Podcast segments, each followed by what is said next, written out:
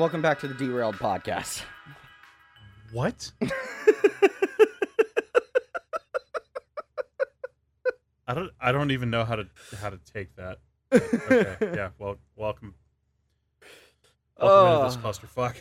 we're back, and uh, we're we're we're on a little bit more of a focused topic this week because uh, for us, we just finished watching uh, Kenobi, which all in all was a good series. I enjoyed it, but there were some pretty glaring faults that I did not care for. Yeah. The, there was actually, for me personally, there was a lot to enjoy, especially the last like three episodes. But there's some. Yeah. There's definitely some stuff like. I, I need to back away from my microphone where I say this. Who the fuck cannot catch a child? I, I will never be over that from the first two episodes. I'm just saying that now. Well, I mean that continued into the third episode. Thankfully, they kind of they toned it down a bit more once the fourth episode came around. Um, but yeah, Well, yeah. so, by that point, she was caught. yeah. Uh, precursor. We're mainly going to be talking about uh parts three through six because uh, if you listen to the episode from I think uh two weeks back, so not last week's episode, but the week before, uh, we talked about parts one and two in that one. So, uh, this week this week we'll be mo- mainly focusing on parts three through six, and right out the gate, one of the things that I just want to say, I want to get it out there. Personally, for me, I think part four was probably the weakest out of the entire series.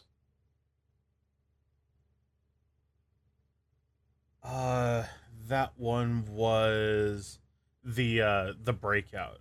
So they they rescue Leia and they're able to to move on. Yeah, Okay. personally for me uh and maybe that was just compared to episode 3 and then episode 5 that followed it i i, I would could i honestly think i can say that the fourth part was probably the weakest out of all of them Yeah. Yeah. like it had some cool fucking moments fucking huge fucking spoiler warning if you haven't watched the show yet uh by the time this goes up i don't know how long it's been out so keep that in mind but i think honestly probably one of the coolest parts of that episode was showing like the tomb on the in the inquisitor's base Yeah. Uh it's what's it? Uh what what was the line he said? It's like uh it's not a uh, it's not a fortress, it's a tomb yeah something like that or some, something along those lines. Uh yeah. Uh it's it, I don't know what it is because obviously it's not carbonite. Uh but it looks like uh uh these people were encased in like amber or something Yeah. like that. That's that was the look of it. I mean, th- then again, that could this could just be a it could be a precursor to what carbonite ended up becoming. You know, originally carbonite was just a way to keep something in stasis, but by the time Empire Strike Back comes along, carbonite is now a way to suspend something and keep it alive. Mhm. You know, so maybe it was just a different type of carbonite and it was just being utilized in a different way. I don't know. I thought that was a really cool scene, really dope set piece. But going back to the episodes in the correct order, episode 3 was phenomenal. I loved that one. Uh, that was the first interaction between, uh, like physical interaction between Vader and Kenobi. Yes. Yeah, that that was actually pretty rad because it's just like fucking like uh, Kenobi was very easily overpowered, uh, which was great to see because Vader is is a force is meant to be a force to be reckoned with or not to be reckoned with. Um, He's an unrelenting forget his- force. he is an unrelenting force and just fucking the just adding the element of like the wall of fire is always a trope Yeah, and uh, pulling him into seeing. it. That I Mhm. fucking loved that. Like your suffering has only fucking begun, motherfucker. I loved that shit. and just how brutal that man was. Just not even just to Kenobi, but to the people in Yeah. this town that that he's hiding in. Yeah, that was uh, that was one of the things that I fucking loved about this series was that we got I mean, obviously we got to see it in Rogue One, but that was like I can't even say that that was even what, 3 minutes? Uh, you're talking about just like right at the tail end when Yeah. he goes berserk in the hallway scene, right? Yeah. Like Yeah, that's not even a that. That 3 was minute about- scene. Yeah. but we got to see more of that just we got to see Darth Vader as a Sith Lord in this series. Because one of my It was like, t- one of my biggest complaints about the original trilogy is that yeah, Darth Vader's fucking cool. He's fucking intimidating, but we really don't get to see him be the Darth Vader that's talked about. Um, you know, throughout the galaxy. yeah, the like you see he's the right hand. You see like he, obviously he's like terrifying, but all of the like nothing really garners the the fear when people say like Darth Vader. Right. Now you see it. Yeah. Just like, Um, uh, tell me what I want to know. All right, you're like, let's choke you. Let's throw you away. Let's drag your body through the gravel. Love that. Yeah, I I fucking loved that. I've got some notes here about episode 3 cuz I was taking notes while I was watching it. Um I was surprised at how much screen time we got with Vader in that episode. I was actually sh- I mean shit from that episode on, we got a lot more screen time with Vader than I was expecting. Oh, 100%. And okay, I don't know what the reality of the situation is. Um I I don't know what the reality of the situation is because like there was all this fucking shit going around that like oh, oh you know, oh James Earl Jones didn't really come back to do the voice. It's just like it's all done by an AI and it's like I think people were either misconstruing or misunderstanding that because my understanding was more than likely that the AI was used for like processing. Because uh, yeah, I'm. from what I can pretty sure. tell, there's no way that they can piece there was no way that they could have pieced together all of the dialogue that Vader had in this series. There's no way. No, yeah, and I'm pretty sure James Earl Jones is credited as the voice of Darth Vader in this. Yeah. So that and as far as I know, he loves doing the character. That's why he consistently comes back for the for at least cinematic things. Like Mhm. I don't think he's ever been the voice of Vader in a game. And I I don't know of too many animated mediums that deal with like post Clone Wars aside from like Rebels. Mhm. But I'm almost certain he didn't do the voice for that. But like the fact No, that he, did continued in Rebels. did he really? Uh, five episodes as Vader. Yes. Oh wow, that's that's fucking dope actually.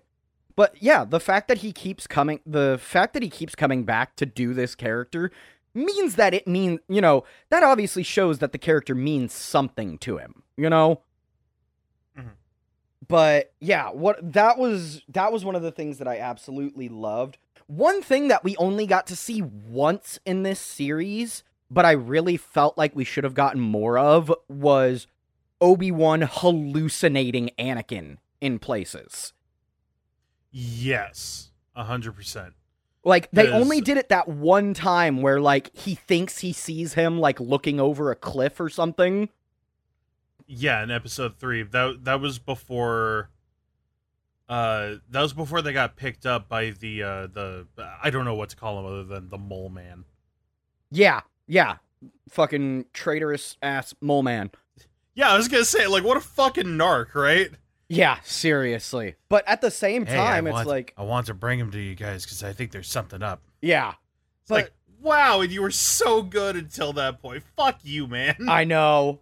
But like the thing about like I, I'm just really confused as to why they only used that once. You know what I mean?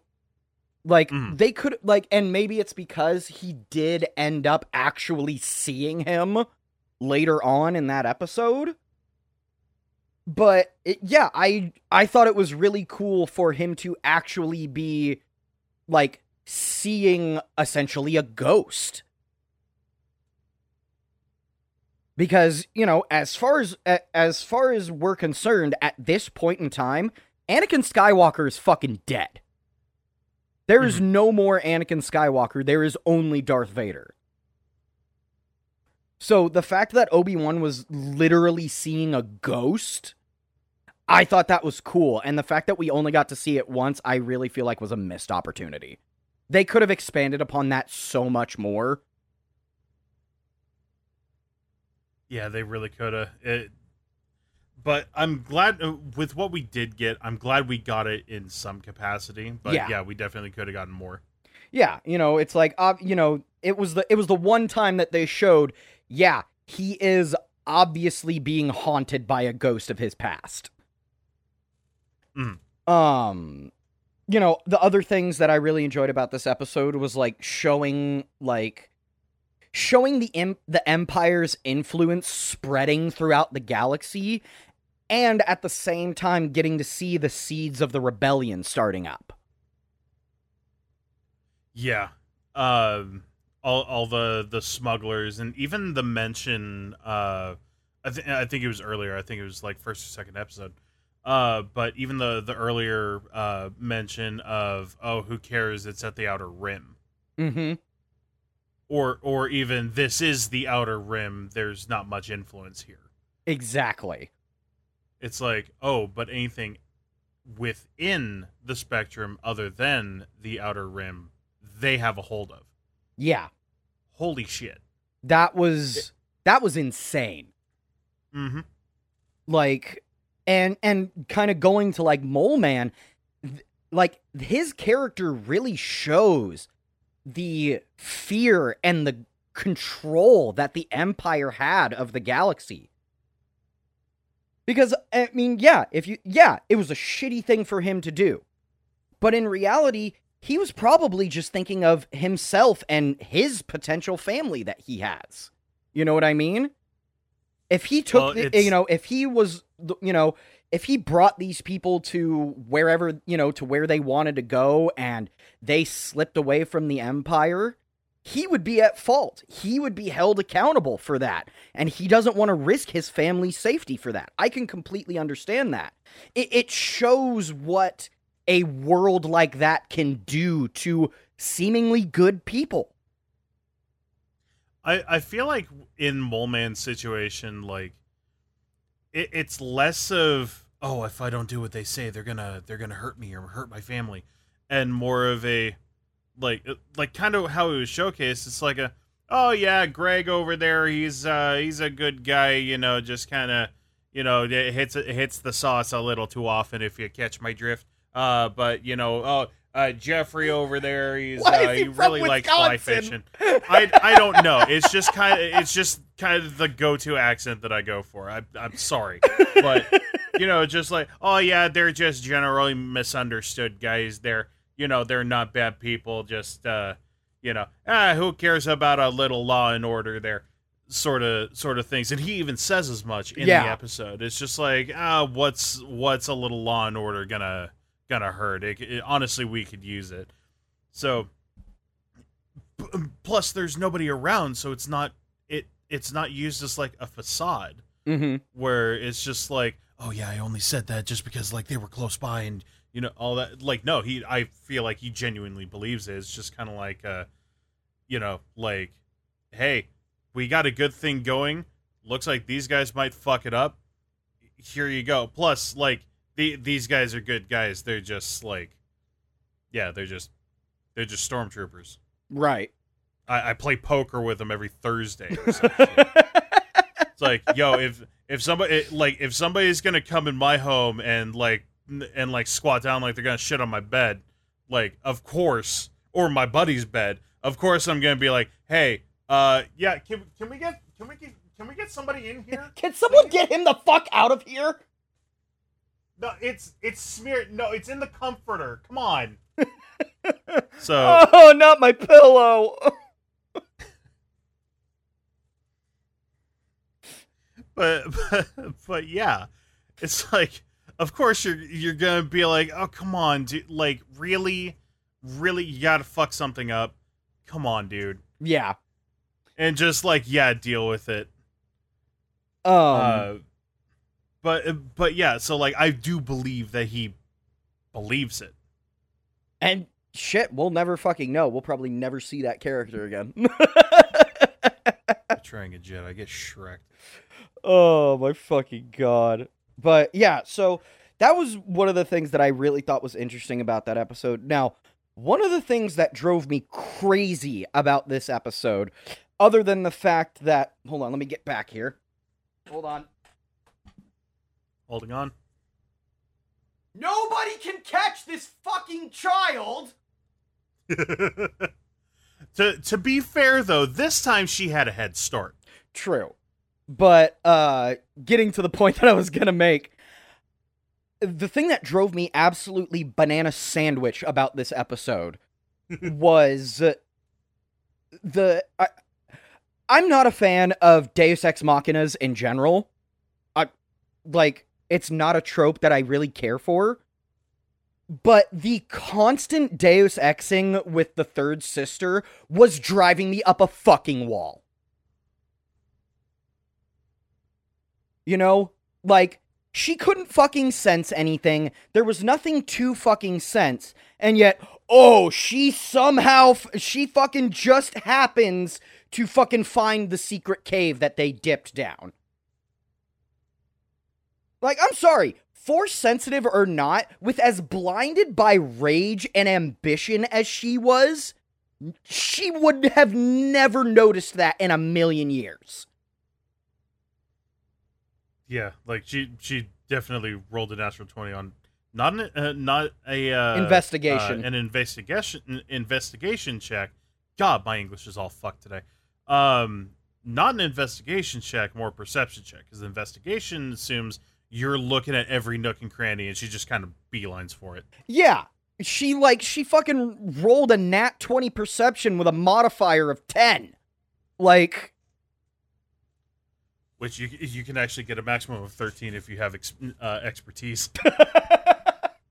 but like so, so yeah, re- like even going to D and D terms, realistic. well I mean that's fucking D&D though. This is Star Wars. you know, like I don't know. It just seemed very like very Deus Ex. You know, especially because it was a building that had already been scoped out.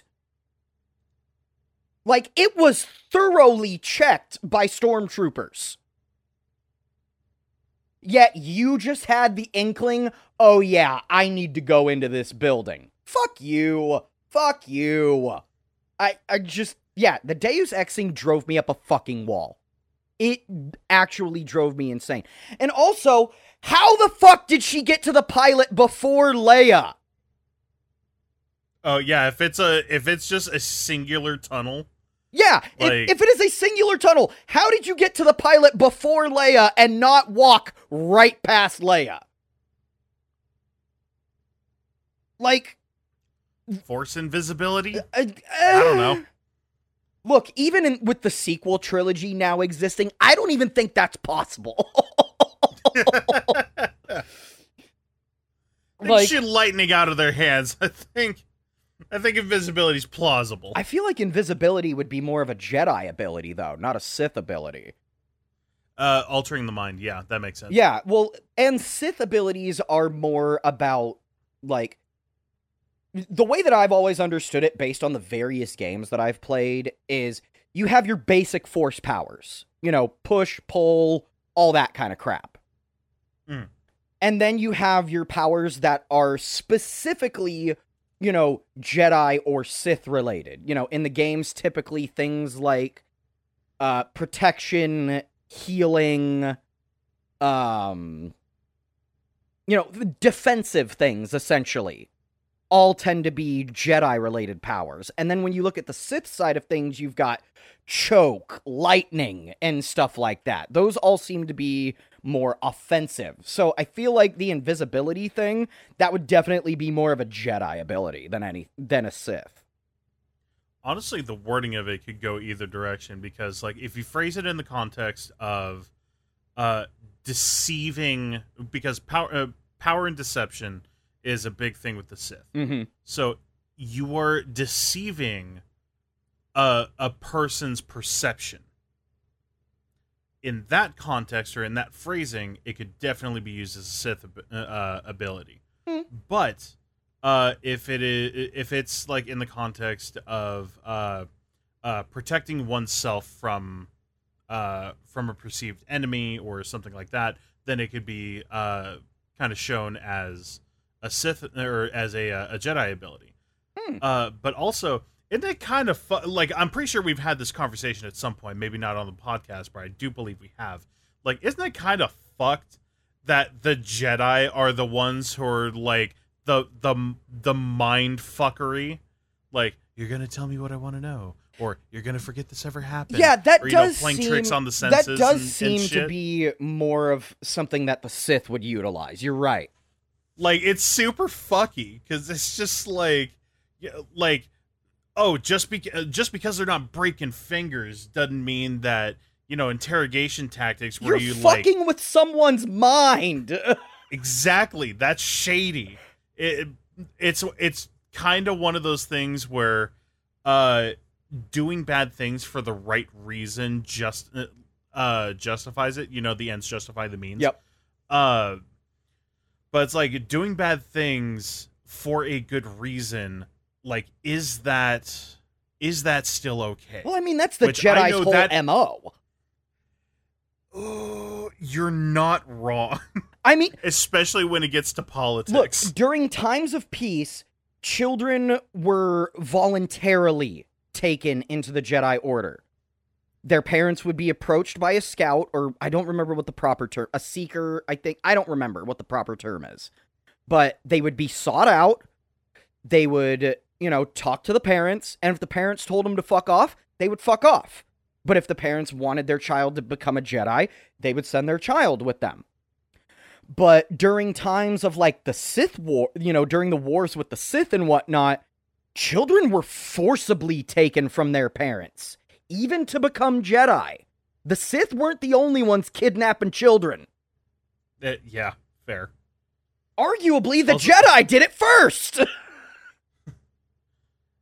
hey uh your your kid's looking pretty good there you wouldn't mind if i uh borrow him for a little bit get Just the like fuck out of my. You either rephrase that right now or you get the fuck out of my house. i mean is that sith or jedi like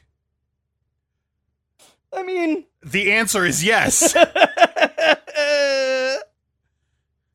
Because I mean, like, like yeah, sure. What one phrasing of, of it could be, "Oh, I see your your child is is force sensitive. We uh we'd like to we'd like to train them up and you know make sure that that if they're going to use it later on in life, you know they have they have the the proper training. They have uh they they know how to uh how to utilize like the the force safe safely and and all of that. It's almost like kind of kind of like uh like gun safety, for example. Essentially. Uh, yeah, pretty much.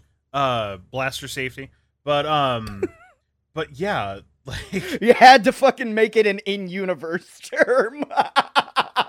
yeah, uh, because no, it seems like everyone everyone has a blaster and like knows how to use it, but but like it's so it's so fucky. but uh but yeah it's it's like fra- yes you're right. Phrasing goes a, a, a long way but it's like tell me i'm wrong.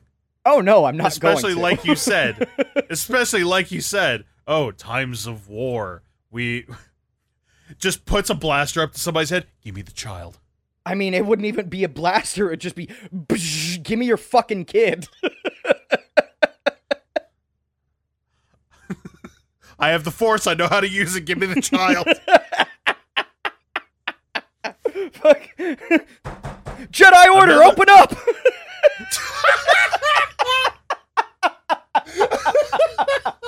I really hope the slamming got picked up.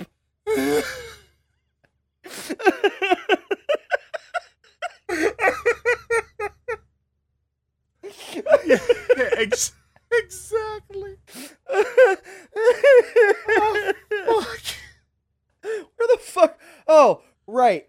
How the fuck did this bitch get to the end of the tunnel before Leia and not see her? Like that Force was invisibility. Oh god. But yeah, like that that drove me absolutely insane. Was just No, th- wa- was just third sister constantly just like like fuck No, the- I think third sister had more plot armor than anybody else in this show. that kind of feels that way. It's like fucking two new force abilities for the Sith. One is called screen time. The other is called rewrites. No fucking shit. Like good lord. And I mean Which honestly, with with uh third sister or Reva's like her entire arc throughout the series, I can't really complain unless it's about the force parkour. Then I will complain to no one's end. No, her- to no end. her arc definitely improved throughout the series. I I will say that. But that was one of the other things that kind of bothered me about Third Sister kind of moving into episode 4 was Vader should have fucking killed her right then and there. Like I'm sorry, Darth Vader of all people fell for the fucking I let them get away. Like, are you fucking kidding me right now? I think uh, I think the thing that's that uh that spared her outside of I put a tracker on him uh was through everything that they were going through like there were a couple of times where she showed some deception that he picked up on. Mm-hmm. in that there was no deception because yes she did fuck with Lola right? Yeah. the droid? Yeah. She did fuck with it. So it's just like So, but that, but that Well, also my- brings in another issue for me because you were expecting them to get away. well you gotta put on a show i mean like that's the whole sith way Obviously, it's all about fucking theatrics.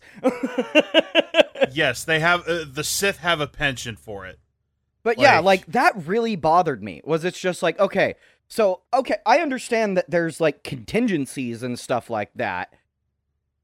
But at the same time, it's like a contingency are for people who feel like failure is a very viable thing. And when she when she put the tracker on Lola, she didn't even know Kenobi was in the base yet. fair You know what I mean? So it's like you're you're creating a contingency for a situation that may never arise. With you being so certain of yourself, if you're so certain that you're doing this right, you've got every you've got this all fucking planned out, why would you need a contingency? Since you're the smartest motherfucker in the world here. You know what I mean? It's just it's weird to me. I know it sounds like I, I know the way I'm talking right now sounds like I didn't enjoy the series. I did. it's just there are some glaring issues that I had a problem with. Yeah. Like, oh my god. One one point of contention that I have with the Star Wars series as you know, just Star Wars as a whole. Stop putting your communication devices on speakerphone, dude. That gives you away so quick. Like so quick. Just- like it's a fucking stormtroopers. Like you got the helmets on, like they can barely hear each other. It's just like the tiniest noise. Did you hear that?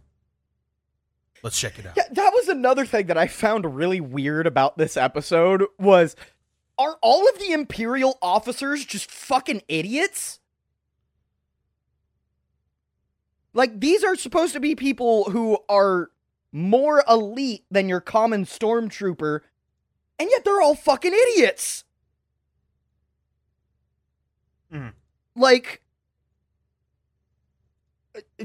first all I all I can say is that the Empire really needed to work on its security measures.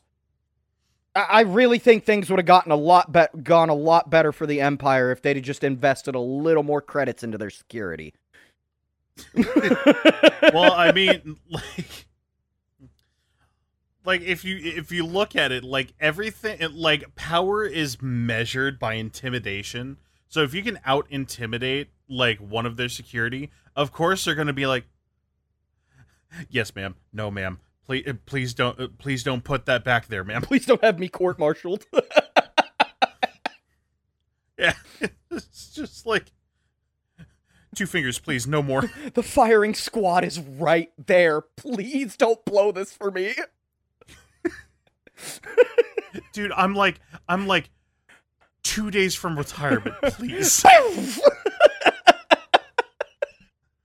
yeah, so it's just like, uh, like it, it's frust a little bit frustrating, but honestly not surprising. yeah. that it's just like okay. You're gonna question me? Really? All right let me let me go ahead and and like pull some uh, pull some shit out of my ass. It's just like i know where your family is. It's just like okay yeah i'm i'm sorry. Yeah. sorry. No eye contact. I'm sorry. Well, it's like the whole thing that I thought was funny is it's just like, oh, you're not stationed here. You're not supposed to be here. Bitch, I can pull rank on you anytime I want. Like, yeah like you're not from this isn't your sector and then like that whole exchange I outrank you. Kiss my puss. and then gains entry. But then another shit fuck who is under the security, presumably, is just like, "Hey, that's that's that's not your seat. Yeah. Can, can you can you get out of my seat? I'm, I'm gonna tell the teacher." Just like, all right, all right, all right, come here. I'm gonna Here. kill Lord then- Vader on you. And then he gets choked out, and it's just like, well, shouldn't have been an asshole. um, one of the things that I did find a little confusing about the fourth episode, and I could be wrong about this, I could be misremembering things wrong. Wasn't their land a lot closer to the Inquisitor's base in Fallen Order? Oh, then again, that base did get destroyed, didn't it? Did it get destroyed? uh, yes, like for sure. Okay, so they so there it was a new base, I guess. Which the, or like how how many how many uh stations would they have because i would assume that they would have a, at least a handful the Inquisitors? Yeah. Well, the one that they had in this movie made or movie series made The- sense because um it was within the Mustafar system, which that's one of the things that has endlessly fucking confused me about Star Wars is there are systems of planets and then there are planets within those systems, but sometimes there's a planet within that system that the system is named for. So, like, we have Mustafar, which is, you know, where Vader's castle is, and it's where he fucking became Darth Vader, so to speak. hmm And then within the Mustafar system is where the where the Inquisitor's base was. I actually really liked that. That was a nice touch. It's like I want these motherfuckers close to me, but they ain't gonna be on the same planet. yeah didn't they say it was like a, a water moon or something like that Yeah, like it, it wasn't was- fully a planet Yeah, it was something like that. yeah so um so yeah like maybe the system is named after the largest planet or the most significant planet within that system. Uh, I'm not sure. Yeah, it, it's a little weird. Yeah, I don't know, Um, but I'm not really questioning it. but Like, yeah. you gotta have some suspension of disbelief. yeah, Uh, with Star Wars in general. yeah, no shit. Um, but yeah, uh, yeah, episode three. Just to kind of finish up talking about that one. Um, I did enjoy it. I I wasn't expecting us to get a confrontation between Vader and Kenobi so soon in the series. I really wasn't Yeah. expecting that. Yeah, I figured it would be reserved for like the last two episodes. Which yeah. the grand finale was definitely part of that, but Oh yeah. yeah. Um, one of the things that really confused me though was why did Vader let him get away? You know what I mean? Like it was one lady and a loader droid against Darth Vader and a squad of stormtroopers. Why did he let Kenobi like why did he let them get away? At that point, he's no better than the third sister.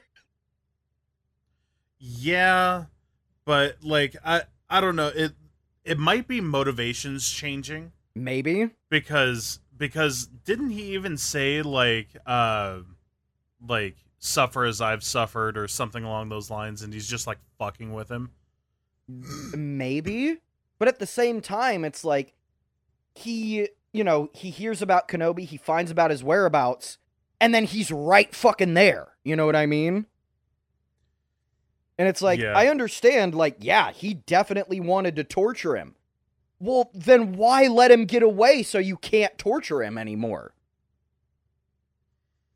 I don't But know. then Like, again, I think I, I I am I guess I am forgetting that there was kind of like a whole subplot of uh, them discovering of, you know, the empire discovering this network that the Jedi have been using to travel throughout the galaxy and hide themselves.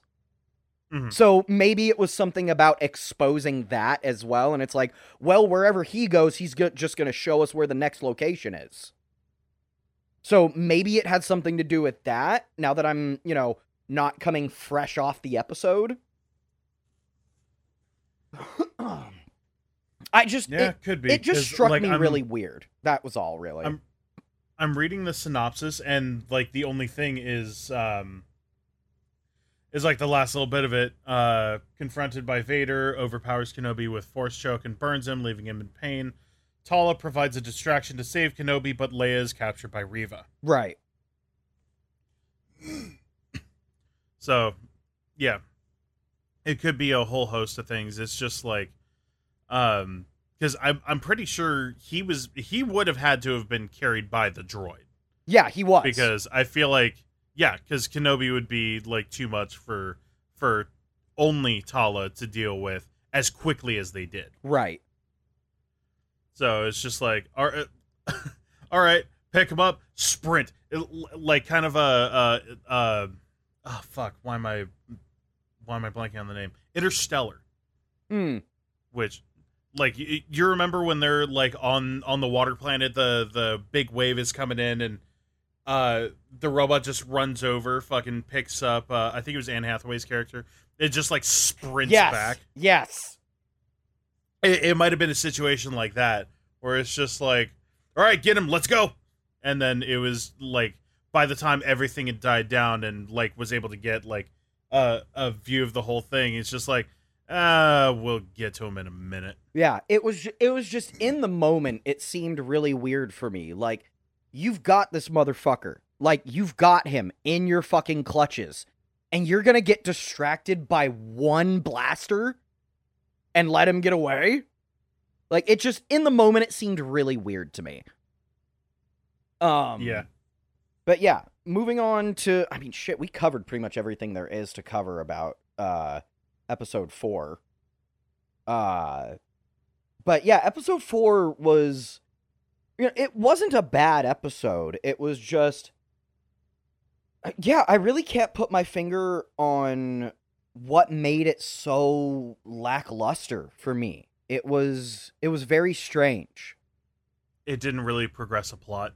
Maybe maybe that's what it was is that really things didn't move until like things were moving at the beginning, they come to a dead halt and then at the end they start moving again. So maybe that's what it is. Um but the 5th episode holy fucking shit. We Yep. got we got some fucking we got some answers and we got some fucking fan service. fucking bringing Hayden Christensen back like in the old Anakin garb during uh, a a sparring session was honestly one of my one of my highlights from from this series. And I'm actually really happy that they decided not to use some kind of technology to de-age him because I feel like it probably wouldn't have looked right. no, it would it, it, probably would have looked too uncanny. Considering because, you know, Hayden Christensen really doesn't look that old. Like he's he looks really good for his age. couple wrinkles at most, but Yeah. I mean, who doesn't get who doesn't get that old, later in life? I- exactly. So, you know, when it comes to that, like, I did not have a problem with that at all. Like, what I thought was really cool about this episode was we got to see all three stages of Anakin's life in uh, of Anakin's life as a Jedi slash Sith in this episode. All three, We got to see Vader. right? we got to see Anakin, you know, at, you know, in his like episode 2 style. And then we Mhm. saw Vader pre-suit. Because Ah, remember he wa- gotcha. he was dubbed Darth Vader before the suit came into play. Yeah, So like the fact that we got to see all three versions of adult uh, you know, of adult Anakin, I thought that was super fucking cool. Also, I I know it's like it, it's a tried and true trope. Uh, God, try saying that three times fast. Uh, but like, I I love how uh just going back to to episode four just Oh, real yeah. quick because it it's something that I completely forgot about until just a moment ago. Um, the the juxtaposition, like the um, like the the stitching back and forth of Kenobi in uh the healing apparatus uh and Anakin or Vader outside of the suit in his apparatus That was awesome. was just like it, it's yeah it was just like a connection there that I didn't think I needed considering their history but it no it was, it was pretty rad yeah, that was that was fucking cool. That was really fucking cool. Mhm. And uh, but yeah, like and you know, our questions from the first one of our questions from the or theories from the first episode or not the first episode, but you know, from our episode a couple of weeks ago was confirmed in this episode. Reva, also known as Third Sister, was in fact the little girl at the beginning of the series.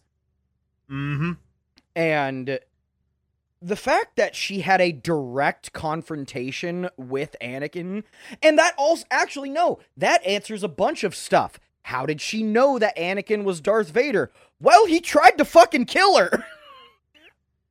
yeah like, and then get, getting brought in on on the you know the inquisitor project you know being brought in on the project um by the dude who like made an attempt on your life it's like yeah no that that'd be uh yeah that would stick in the brain see, based on, you know, what she ends up revealing about herself, I I feel like maybe she wasn't picked up by the Inquisitors. I think she potentially sought them out.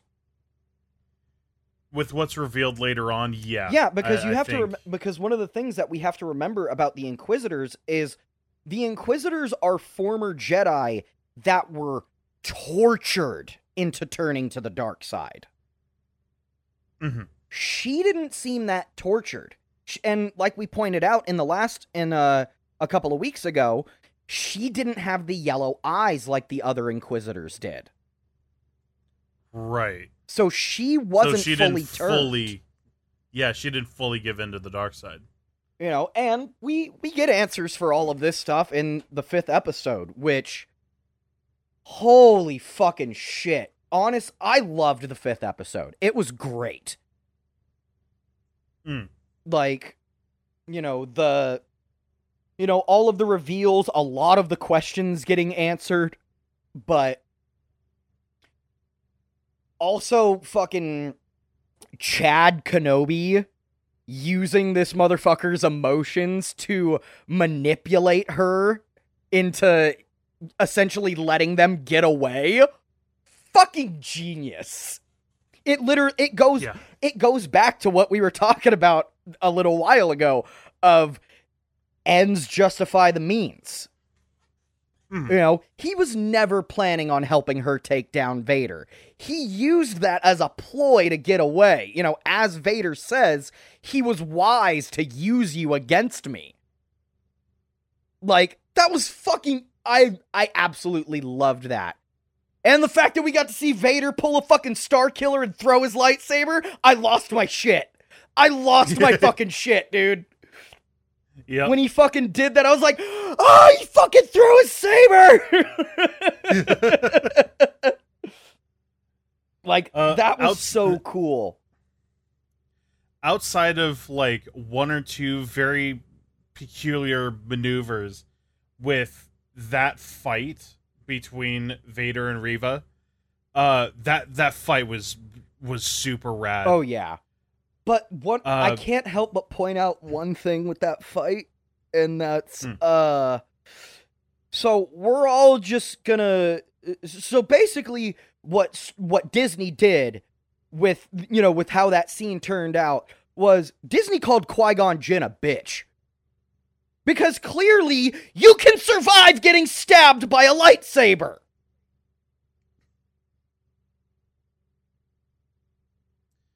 Yeah. And that was pretty pretty center through the chest. Like I'm pretty sure that he that stabbed a- her with two organ. of them. And she survived that. Once again, the fucking Deus Exing driving me up a fucking wall. Granted, it paid off in the end, but it still drove me up a wall. Cause I'm cause literally, as I'm sitting there watching that scene, I'm like, wait a minute, she's really gonna fucking survive this. She's really gonna survive this. You know for a fact he had to have hit some kind of vital organ. Yet Qui Gon couldn't survive getting stabbed by a single lightsaber? I think their way of justifying that was actually said in that same scene. Was it? Mm-hmm. When the original Grand, Grand Inquisitor, who was stabbed by Reva in episode two, Oh, comes back, he himself says, the revenge. uh, mm-hmm, um, uh, yeah, revenge. Uh, like it's, uh, I forget the exact wording that he used, but um, essentially, revenge. The thought of revenge kept him alive. yeah. So I think that was like exactly for this reason of how wait, how did she come back from that later on? That's probably why. That makes You sense. know, revenge on Vader, which is why she went for Luke. Right. And that makes sense, which I think is hilarious because Luke didn't even know that his children survived. Because remember, he doesn't he doesn't actually learn who Luke and Leia are until Palpatine fucking spells it out for him. He's like, "I'm pretty sure these kids are the children of Anakin Skywalker." Yeah. Also, by the way, instead of uh instead of Vader, you said Luke. Oh, did I? Just Whoops. saw that. Yeah. uh, but no, I got I got what you but meant. yeah, so it's like Um, you're trying to use something against him that he's not even aware of. it's not that she was using it against him. It is okay. This dude, like this dude had kids. They out there, and like that's like you can kind of you can kind of deduce like okay, well there's there's some connections. I know who Anakin Skywalker is. You know, like you can kind of figure some stuff out. Oh, General Organa, Leia, how to get to Kenobi. There's a connection there. Right. Like it's not a difficult leap to go. Oh, maybe. Um, but it's like somehow got the information that like um that like Luke is Vader's kid. right. Uh and using that as revenge. It's not even uh I'm going to use this against him. It's uh I'm going to get revenge in the only way that I know how at the moment and that is av- avenging my avenging my order. Yeah, basically. um, but avenging my order by essentially like severing the the Skywalker line Okay. with Luke. I could see it being that way. I mean, she in a way kind of spells that out in the next episode, anyways. I'm going to avenge these dead children by killing a child. Which is why she couldn't do it. oh man. it's just when you put it like that, it's like, wow, I was fucked up for a minute there. I mean, yeah, oh man. But yeah, episode five, I I loved it. There was so many cool things about it. Um yeah, it was God, it was really and honestly, uh, you know, the character did get a bit of did get redemption by the end, but oh my fucking god, it was so satisfying to see her get taken down a peg by Vader.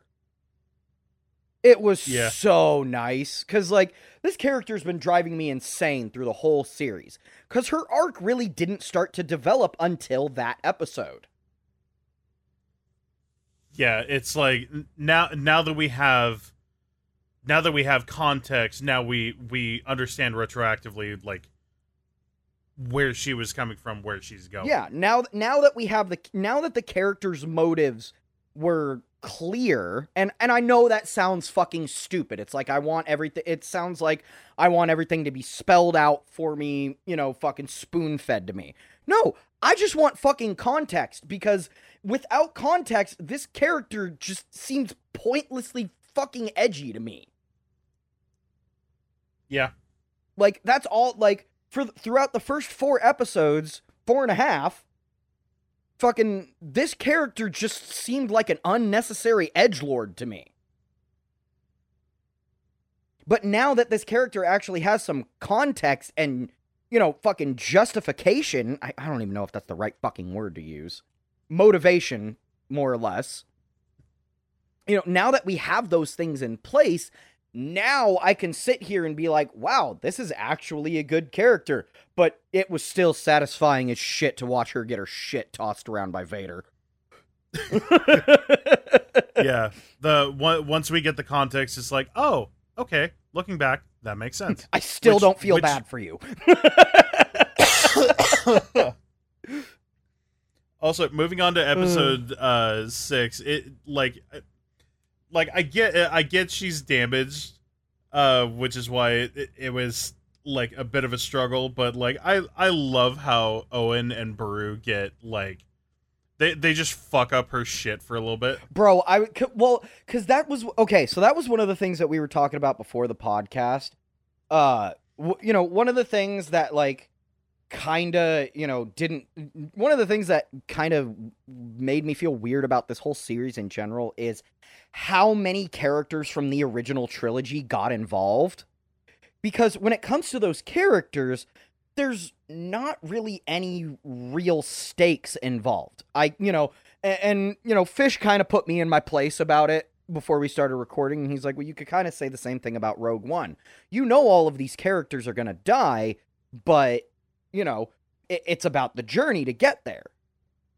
And it, it still just kind of bothered me that there was like, there were no real stakes involved because I'm just sitting here, you know, watching Leia, who, you know, nobody can catch this fucking child. And the reason nobody can catch this fucking child is because she's wearing a diamond clad suit of plot armor. you know, like, and the same thing goes for Luke, you know. it it took a lot of the suspension out of tense moments for me. You know, the whole scene where she's maybe about to fucking kill Luke, like there was absolutely no tension in that scene for me. Because I know that Luke doesn't die there. I know that she doesn't do it, you know? Mm. And you know, the the tension for me in that scene was okay, who's going to intervene? Am I going to get to see my boy Cal Kestis? Which disappointingly no. I Yeah, I I'm really so fucking sad. I really thought he was going to show up in that scene. I really did. Because I didn't think he was going to show up in that scene, but I was hoping for e- just even a, the smallest cameo. even just a mention of him would have been nice. Which a perfect example would have been in episodes three and four when they were directly or and five or um, yeah three and five uh when they were like dealing with all of the people trying to escape and especially in three with the safe house. That would have been an awesome tie-in. It's like uh uh cal kestis that's a that's a name that sounds familiar but i don't remember why. Mm-hmm. Like and that could be a that could be something from Kenobi or or is or even from uh Tala. It's just like uh you know who is this? Oh Cal Kestis. He was uh he was a Jedi that that passed through here like a year or two ago. Uh like helped the people out uh, out here and we were able to get him out. Yeah. And uh that is actually one of the things that uh, oddly enough i don't know why the name tala triggered this for me there was plenty of room to be able to make mention of him. Or even or just allude to the events of fallen order. Because 5 years prior this jedi just fucking comes out of nowhere and manages to turn one of our inquisitors away from the dark side. And get the other one killed. Yeah. So it's because like he dealt with the ninth sister directly Yeah. So it's like why is there no mention of this guy who soloed two inquisitors? and and at the time this got away from Vader Yeah, and at the time of this series it's still out there. mm-hmm Like ah, so many missed opportunities for mentions of him. But maybe the reason they didn't do that is because the sequel to Fallen Order is in wor- in the works. So I, I think it's probably safe to assume that uh I think it's probably safe to assume that the neck that the Fallen Order sequel I can't remember what it's called at this point for some reason I think it's Uh, like I'm looking sur- it up is it right now. survival Oh, like Jedi Survivor, I think. Survivor I think yeah I'm looking it up. Uh, uh, Jedi Survivor. Jedi. Yeah. Okay, so in Jedi Survivor, it is.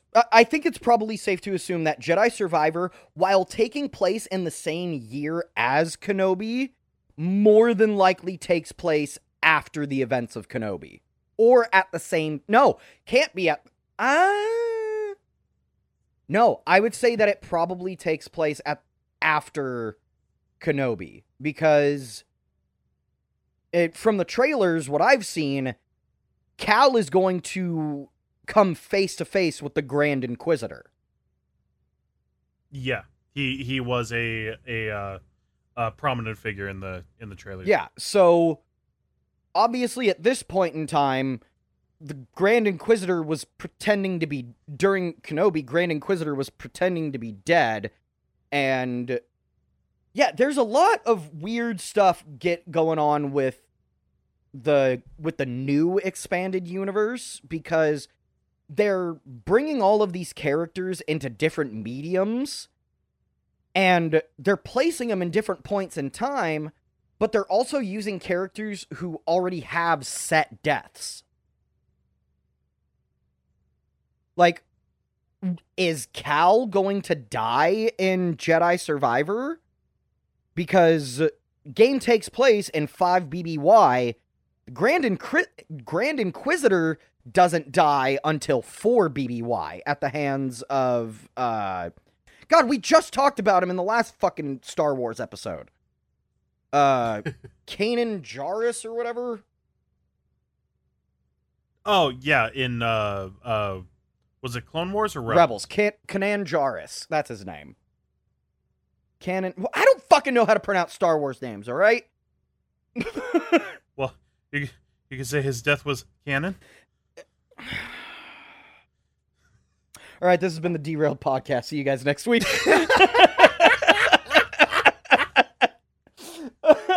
Uh. um, uh, but yeah, so like we know who he that character is going to die at the hands of, which is you know which is how a lot of us knew that his death in the second episode of Kenobi was a gigantic red herring. Unless you're like me, who hasn't seen Rebels. Right. Well, I mean, shit, fucking. I haven't seen Rebels either, but fuck, when that you know those first two episodes came out, that was one of the things that people could not stop talking about was the fact that um Grand Inquisitor wasn't killed by this person, he was killed by, you know, such and such in Rebels and it's like how are they to did they really just retcon that? And it's like no, I don't think they did. and I was right, they didn't. But uh, also, I don't know who plays him. The guy that they got to play Grand Inquisitor is fucking fantastic. Uh, Rupert Friend. I have no idea who that is, but he is amazing. Uh, I'm looking at his filmography right now. What is? Oh, uh, he was in The Boy in the Striped Pajamas. Fucking excellent movie. You will cry. Oh, I've seen it. Um, Oh, he's also Agent uh, 47 in the Hitman movie. Yes. The 2015 one specifically Which- titled Agent 47. Yes, I have not seen that one, but I've heard. I've heard things. Don't remember if they're good or bad, but I've heard things. Is that a is that an Uwe Uh, Boll movie? No, it's Oh, not. uh, U Bowl? No. it is not I, one of I his. just gonna be honest. I despise that man. He he has a really bad. Uh, He has a bad philosophy Like- when it comes to when he when it comes to his approach with filmmaking. there's that, and he he completely destroys any and any and all aspects of the source material when it comes to his video game adaptation. Which is pretty much all he's done.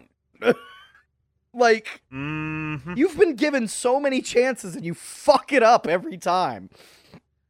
Anyway, But the only the only Hitman movie that I've seen is the Timothy Olyphant one, which uh, I I love that man. I love Justified.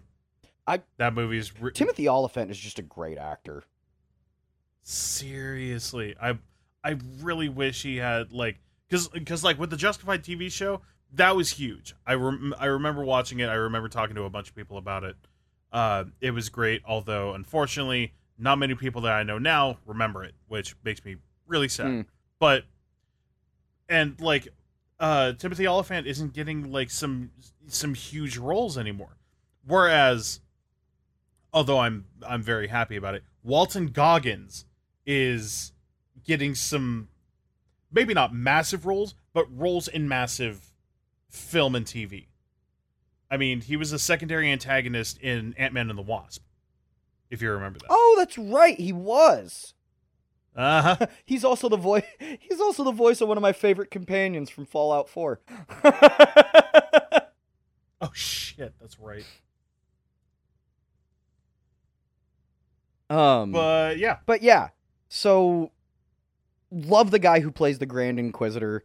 He's fucking phenomenal. Okay, folks, here we are again. It's fucking announcement time. It's merciful this week, though. Uh, I really don't have that much to report, so we'll be back into the episode in a jiff. The shorts have officially started dropping on YouTube, and they are, in my humble opinion, really fucking great. I know I edited them and put them together, but I find them highly entertaining and they're a great watch. So head over to the YouTube channel to go check those out right now. And as for Stream for Initiative, nothing else to report still except for that scheduled change. Uh, bi weekly, Sundays and Fridays, in that order. Fishes in the Sunday episodes. See, what did I tell you? Done with those fucking announcements like ripping off a band aid. Alright, back into the episode. Okay, so the finale of this show, obviously they got to finish strong. And finish strong they did. I, I I think uh I think I can speak for I mean, I obviously shouldn't, but I think I can speak for a lot of the Star Wars community when I say that they finished strong with the sixth episode. Yeah, Kenobi and Vader definitely finished all over each other. oh, one of the big talking points about that episode, obviously, is we got Just completely bypassed. Uh, I I don't know what what am I supposed to say? What's worth acknowledging?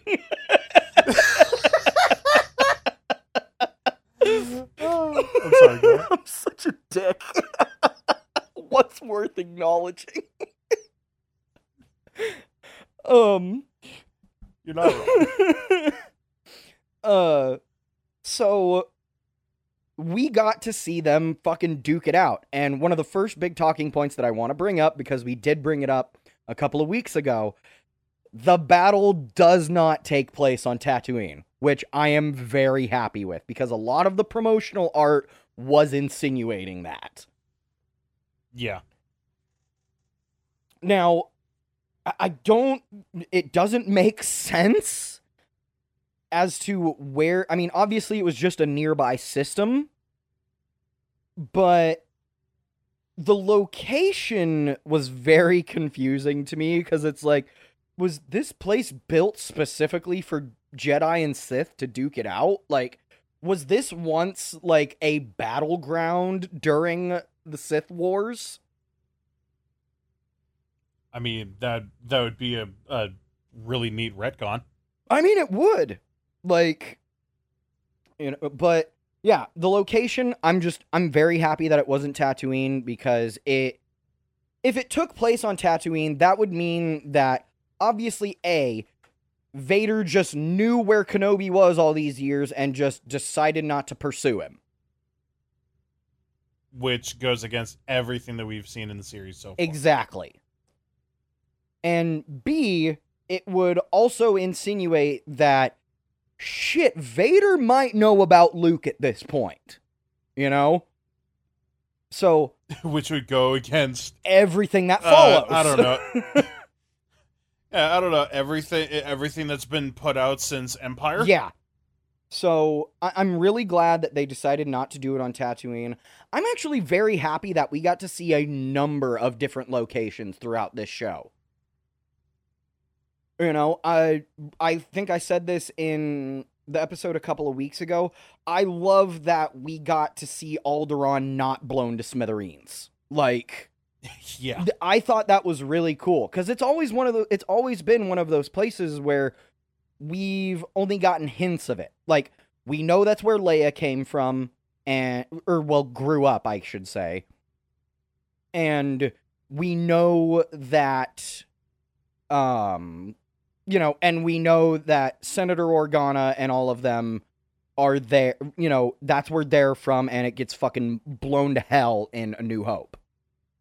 So the fact Mhm. that we actually get to see this planet and spend some time there, which and I'm pretty sure I said this in the other episode, it it it it now it fills in a lot of the context of honestly just this show in general filled in a lot of the context of uh, you know l- you know aside from a new hope Leia really never acted like a damsel in distress. Like she Leia was never that type of character. She was a take charge.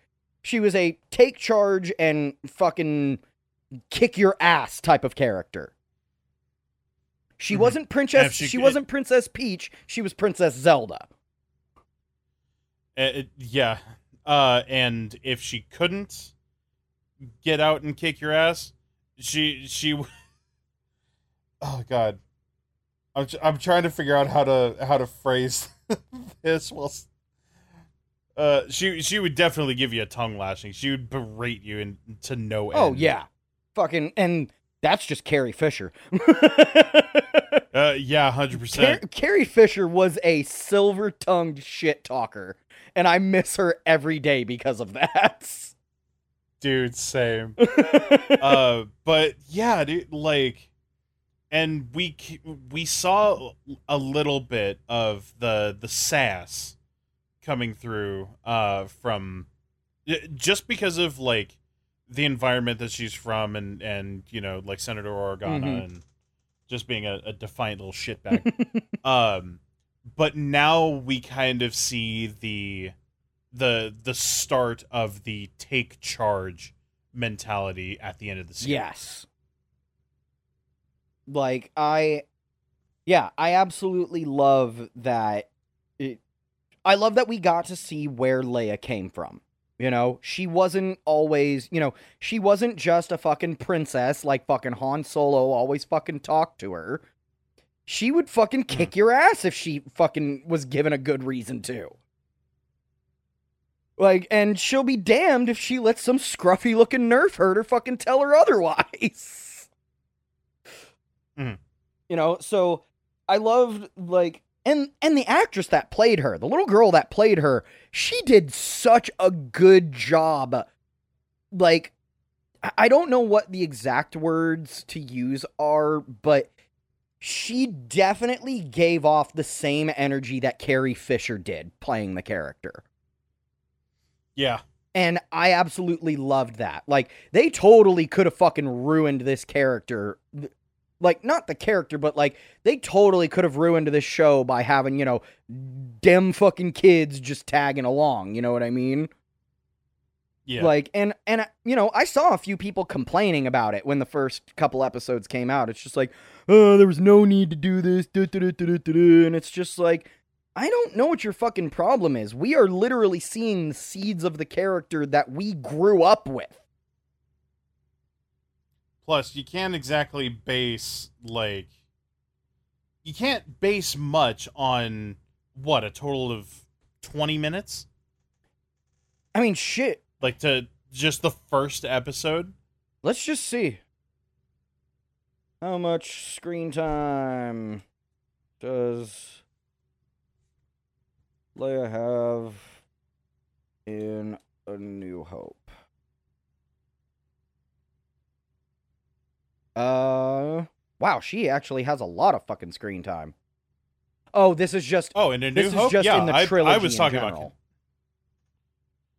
uh, i was talking about um like because it sounded like uh, a lot of people were were pissy about uh the character's portrayal from kenobi. Mm, which that that's what I'm getting at where, where it's like you can't really can't really judge either way on like first episode alone like what 15 minutes ish ish, yeah.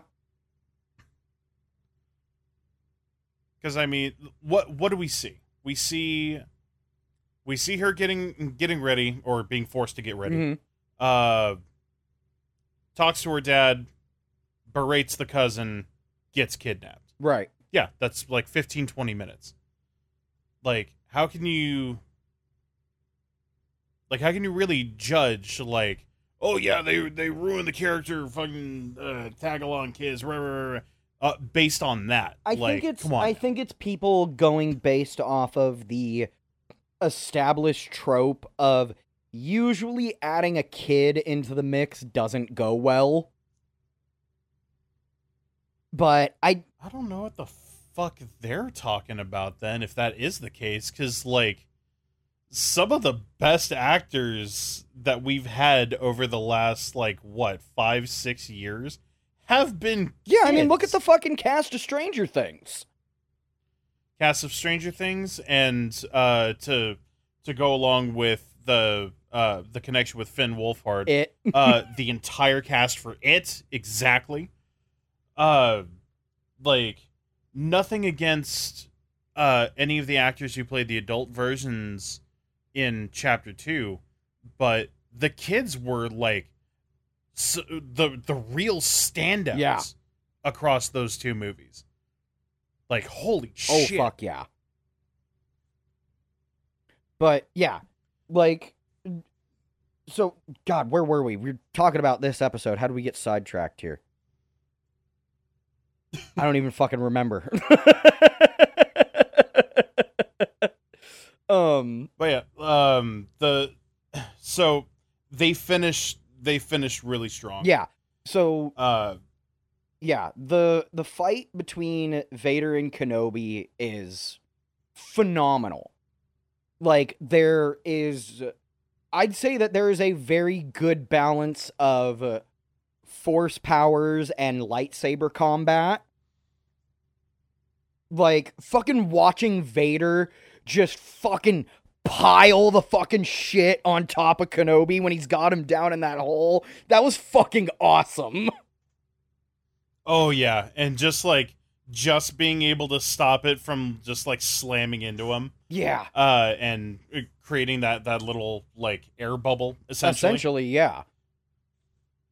You know, and like it had had his uh uh like uh, I know I keep like I'll I'll reference it quite a bit, but uh Spider-Man Homecoming, just the Come on, Spider-Man, you got it. He had he had his moment. yeah, he did.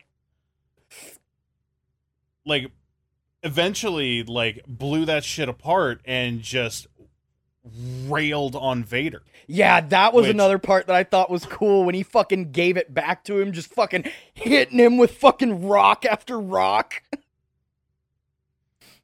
Yeah. like, uh fucking eh, i think one of the one of the big things that made me kind of go huh huh and made my heart skip a beat was after he slashed open the helmet and you see you see hayden in there. Yeah, and his eyes are dark. And then as the speech is going on and like anakin's dead uh you know i'm what remains his eyes start going the the reddish Yeah. yellow of the sith and it's just like that was a moment that kind of made me go Yeah, oh I thought that was brilliant. Just the whole fucking you didn't kill Anakin Skywalker. I did. i did Like, oh Yeah. my god.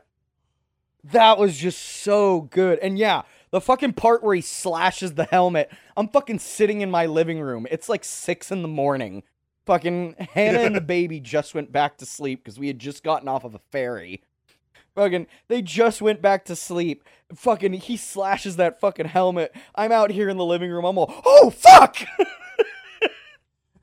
like you can't you can't not react to like it. oh my god it was so good. And the fucking the voice modulation going in and out was brilliant. Oh yeah it was so discordant. It was beautiful. It was oh my god that final fight scene was just so good. That and i honest i really thought we were gonna get a fucking uh uh fucking darth maul fucking sam witwer reference with him fucking yelling at the end just obi-wan i really thought we were gonna get a fucking kenobi because you know sam witwer would have had some shit to say on twitter about that yeah Like he would have been like, they really stole my shit. Well, I mean, he did already. It's just like, yo, I see you, Kenobi. yeah. Oh god, what what exactly happened? I gotta look Yeah, back on I gotta- for that. Oh god.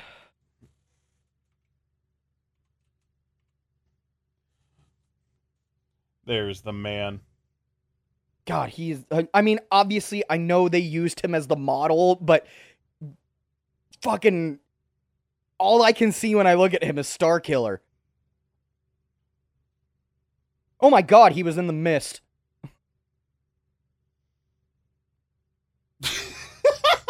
I I love his Twitter. It's like I've asked for privacy during this very trying time, and the official uh, and official Kenobi keeps tagging me. I get it. He has a TV show, but he's not a nice guy. he and Qui Gon started it. Oh, I love this man. Oh my Oh god. god, but what was it? I I'm trying to remember exactly exactly what it was. Oh, here it is. And now that Kenobi guy. First he steals my legs, now he steals my dance moves. and he's referencing the scene from uh from episode from the fourth episode where he fucking takes down those stormtroopers in that dark hallway. Oh yeah, that's right. I keep thinking about Hayden Ewan's face when the interviewer said she had a crush on Darth Maul. Suck it, In your Kenobi. face, Kenobi.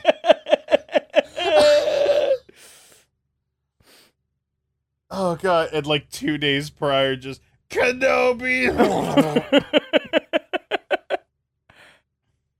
but yeah, fucking that final duel between Vader and Obi-Wan was it was fantastic. It was it was awesome. And yeah, oh that's right. We were talking about this a little bit beforehand and then I think we got distracted. I I sidetracked the conversation with the whole there's no stakes thing.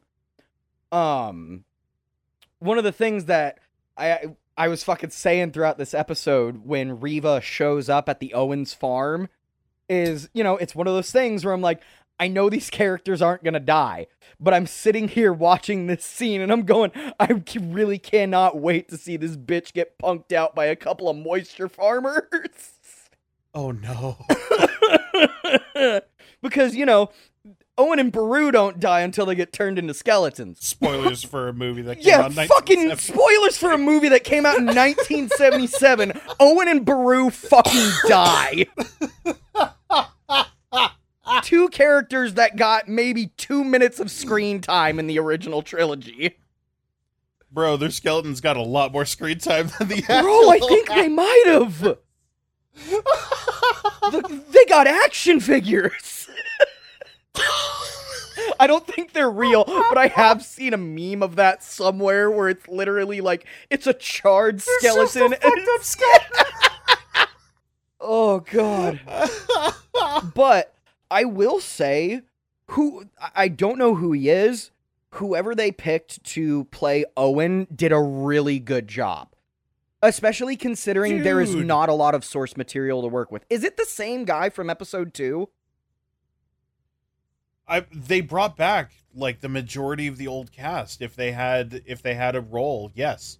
Uh which that is Joel Edgerton, I will have you know, and that man Why does that name That sound so familiar? Uh have you seen Warriors uh with him and uh Tom Hardy? Uh no, I Uh have not. two brothers get into MMA. Okay, how about um fuck, It Comes at Night. It's a horror movie that I like I rave about. I love it to pieces. Uh, I don't think I've seen that either. I'm looking through. Oh I'm looking through his filmography here. I'm trying to find something that jumps out at me where I would recognize him. But yes, he was in episode two. He did play. Oh, Owen. and also in episode three for the you know wide shot that we saw of him. That- oh no, I think yes. we did get a like a close up for like two seconds. Um, but he was in he was in the Thing remake. That's where I the- the recognize him from. Is the thing Uh, prequel? he was in yeah, uh, Exodus Gods and Kings. He was in Black Mass. Uh, fucking uh, oh god, where is it? Zero Dark Thirty, Great Gatsby, like the the Green Knight, which is another A twenty four film that came out recently. Like he's he's he's got a yeah, lot, like a lot of good I shit. but I rec I do recognize him from the thing. I do remember him in that. But yeah, fucking uh, yeah, that say what you will about Disney, their casting department knows how to fucking negotiate. yeah. like the amount of people that uh, just Disney in general have gotten back to do roles is insane. I mean, Well, I mean they they they got the moolah. Like, I mean they have the money, but also it's like getting like here we go fucking talking about Spider-Man again. Fucking getting people like Tobey Maguire and Andrew Garfield to come back to reprise their roles as Spider-Man. Tobey Maguire, honestly- who hadn't been in that role since 2006, 2006. 2007, yeah. and Andrew Garfield not since 2000. When did Amazing Spider-Man 2 come out? 12. 12? Twelve. Yeah. So, yeah. No, wait. I'm sorry. 2012 was first Amazing Spider-Man. So 14 was Uh, probably the 14 was the Okay, sequel. so yeah. He hasn't That- that's on. he hasn't played the character in almost 10 years. And he was mercilessly fucking attacked. You know, fucking but honestly with how with how interviews have gone and like how how excited both of them are to to talk about the roles and and all that i don't think there was much of a negotiation that had to happen. Just like hey so we're Come doing on, come back in the this garden, man. It'll be fun. movie and yeah. But it's just like hey we're, we're doing a new spider-man movie. We're thinking about like a multiverse thing. You know do you want to come yes. Okay how about you andrew? Huh? andrew Where'd he go? He's, he's oh, he's already in yeah, costume, hanging off the ceiling. Okay, yeah. He's Okay, putting yeah, his suit on already. He, I think it's a yes. yeah. hold on, hold on. Just screaming from the end of the hall. Give me a minute. it's a little tight around the old web shooters. I do have the tingle, just not for bread. But what about bananas? But yeah, Why did you do that? You're welcome. I just his first appearance in that movie is just so good.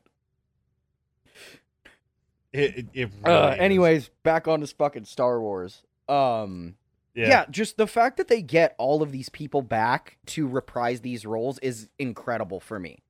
You know, I mean, I think that especially goes for Hayden Christensen, who, after all of the negative feedback about his take on Anakin Skywalker, literally stepped away from acting for a few years.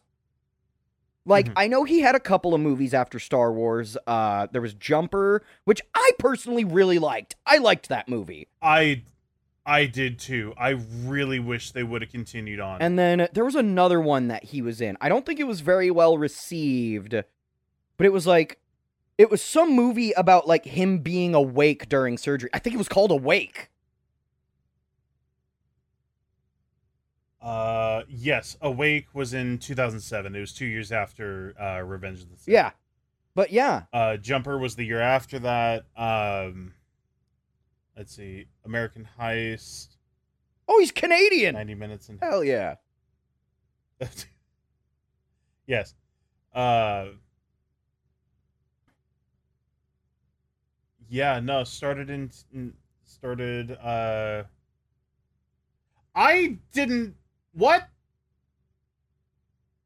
His first role was, uh, or his first film role was a uh, a bit part as a paperboy in in the Mouth of Madness by James Carpenter. Oh, Didn't know that. Fantastic fucking he was movie. also in the uh, Night of the Living Dummy Part 3 episodes of the Goosebumps show.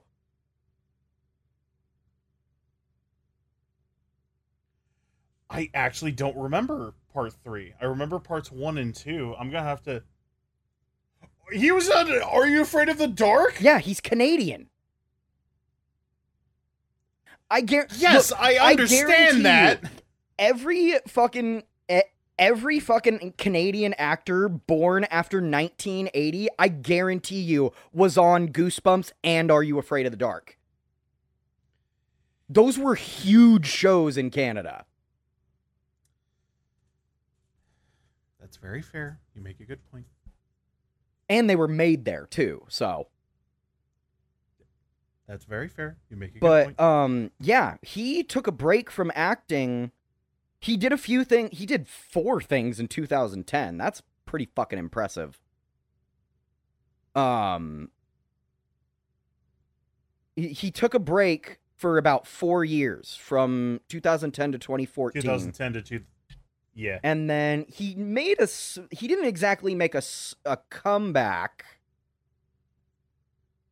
And yeah, he really didn't make a comeback until fucking Kenobi.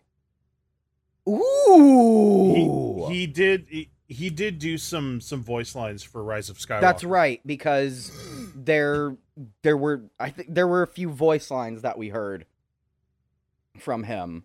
But yeah, the the big stuff has been voice lines in that. He did uh, some voice lines for Clone Wars. And he will also he back. will also be playing Anakin and Darth Vader in at least the first episode of Ahsoka. hmm see that as will well. that's going to be interesting. Wow, that's not slated to come out for another 5 years. Wait, what? 2027. so What are what are we talking about? Are we t- are we still talking about Ahsoka? Because that's supposed to come out next year. I, I'm looking at it here on IMDb. Ahsoka TV miniseries in progress of filming 2027. That's weird because everywhere else I'm seeing is Ahsoka is scheduled to be released in 2023. Interesting. I was looking for the Star Wars character. What'd you find? Some fucking other person, a real person named Ahsoka, or something to do with I don't know. Okay. Um. Let's see. Yeah. Uh, series.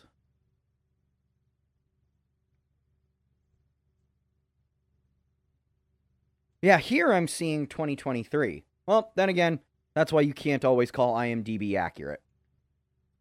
Hmm. Anyways, I don't call it IMDb Yeah. accurate. um, anyways, fucking seeing these characters come back, seeing people reprise roles that they haven't played in over 10 years, it's fucking awesome to see. I love it. Yeah. Um, you know, and the fact that Hayden Christensen actually got to spend a significant amount of time in the Vader suit makes me so happy for him. yeah, to my understanding, he did all of the uh the physical appearance for for Yeah. Vader throughout filming. You know, and I thought, yeah, I'm well, I'm pretty jazzed. Well, I know that. he was in the suit in Revenge of the Sith. Fun fact: he had to wear he had to wear platform shoes to be tall enough to have the character look correct. can't say I'm surprised because Vader's Yeah, isn't Tall. Vader Holy supposed to be like seven tall. feet tall? uh, something like that. Uh, fucking, The man's meant to be an intimidating presence. I mean, yeah, no shit.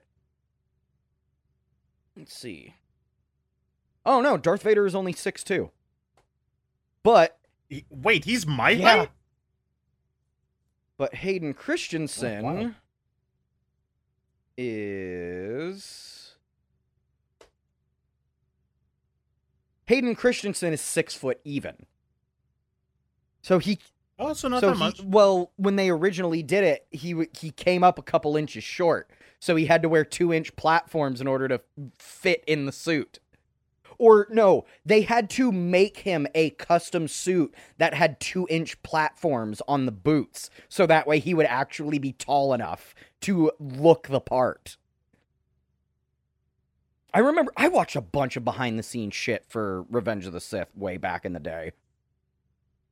Can't say I'm surprised. Well, I mean, yeah, fucking every fucking Star Wars toy you bought back then came with a fucking DVD. And Yeah, I'm not complaining much. about that. I wish there was more of that, man. So, can we talk about uh two surprise cameos, or at least surprise for me? oh, yeah, absolutely. Ian McDiarmid coming back as Emperor Dude. Palpatine, and and like in only a few lines, sending Vader through the ringer. Yeah. Uh, and the other one being Liam Motherfucking- fucking Neeson as Qui Gon Jinn's Force Dude, Ghost. I lost my shit. I jumped off of my couch and started accidentally kicking shit in my living room. And I was like, no fucking way! No fucking way! So ju- just just to clear some some stuff up, or just to like make this note, I watched the last episode like maybe an hour before, or I finished it like an hour before actually like recording this, and like like I'm I'm way far behind, but like. I yeah no I I I like I screamed I was so Yeah. happy Well, because I mean, fuck, we've been hinting he, this ability of him being able to talk to Qui Gon has been hinted at since the end of Episode Three.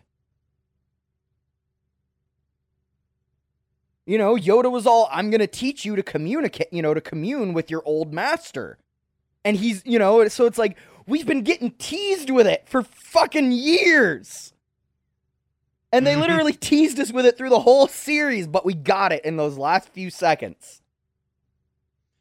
Yeah, what's it? Uh, uh, you said episode three, and I'm like, no, I'm pretty sure that was like in the recap. I was talking like, about Revenge episode of the Sith. one.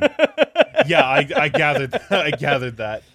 Uh, but yeah, it's just like, yeah, no, like they they threw that scene out there in the recap, so like they they've been fucking around with us like the entire series. Well, Honestly, I And have no finally- idea how they managed to keep that so well under wraps.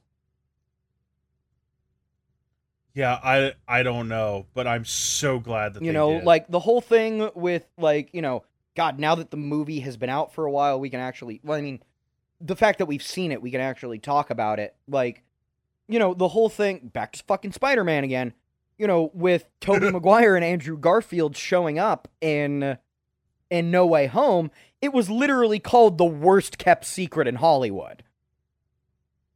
oh, you straight know up. like i mean for fuck's sake in the in the first uh not the first trailer but like well no because there was a teaser then there was a trailer in the first like trailer that we got for no way home we see the lizard get hit by an invisible force Yep. And then they immediately took those promos. yeah they the air. immediately removed every fucking si- every fucking trace of those promos and cut that out dude it was so beautiful because i remember i remember seeing the trailer and going wait what was that because like because like it was like three frames of a ki- of like the lizard getting it's hit. it's on screen long Uh, enough that you notice it.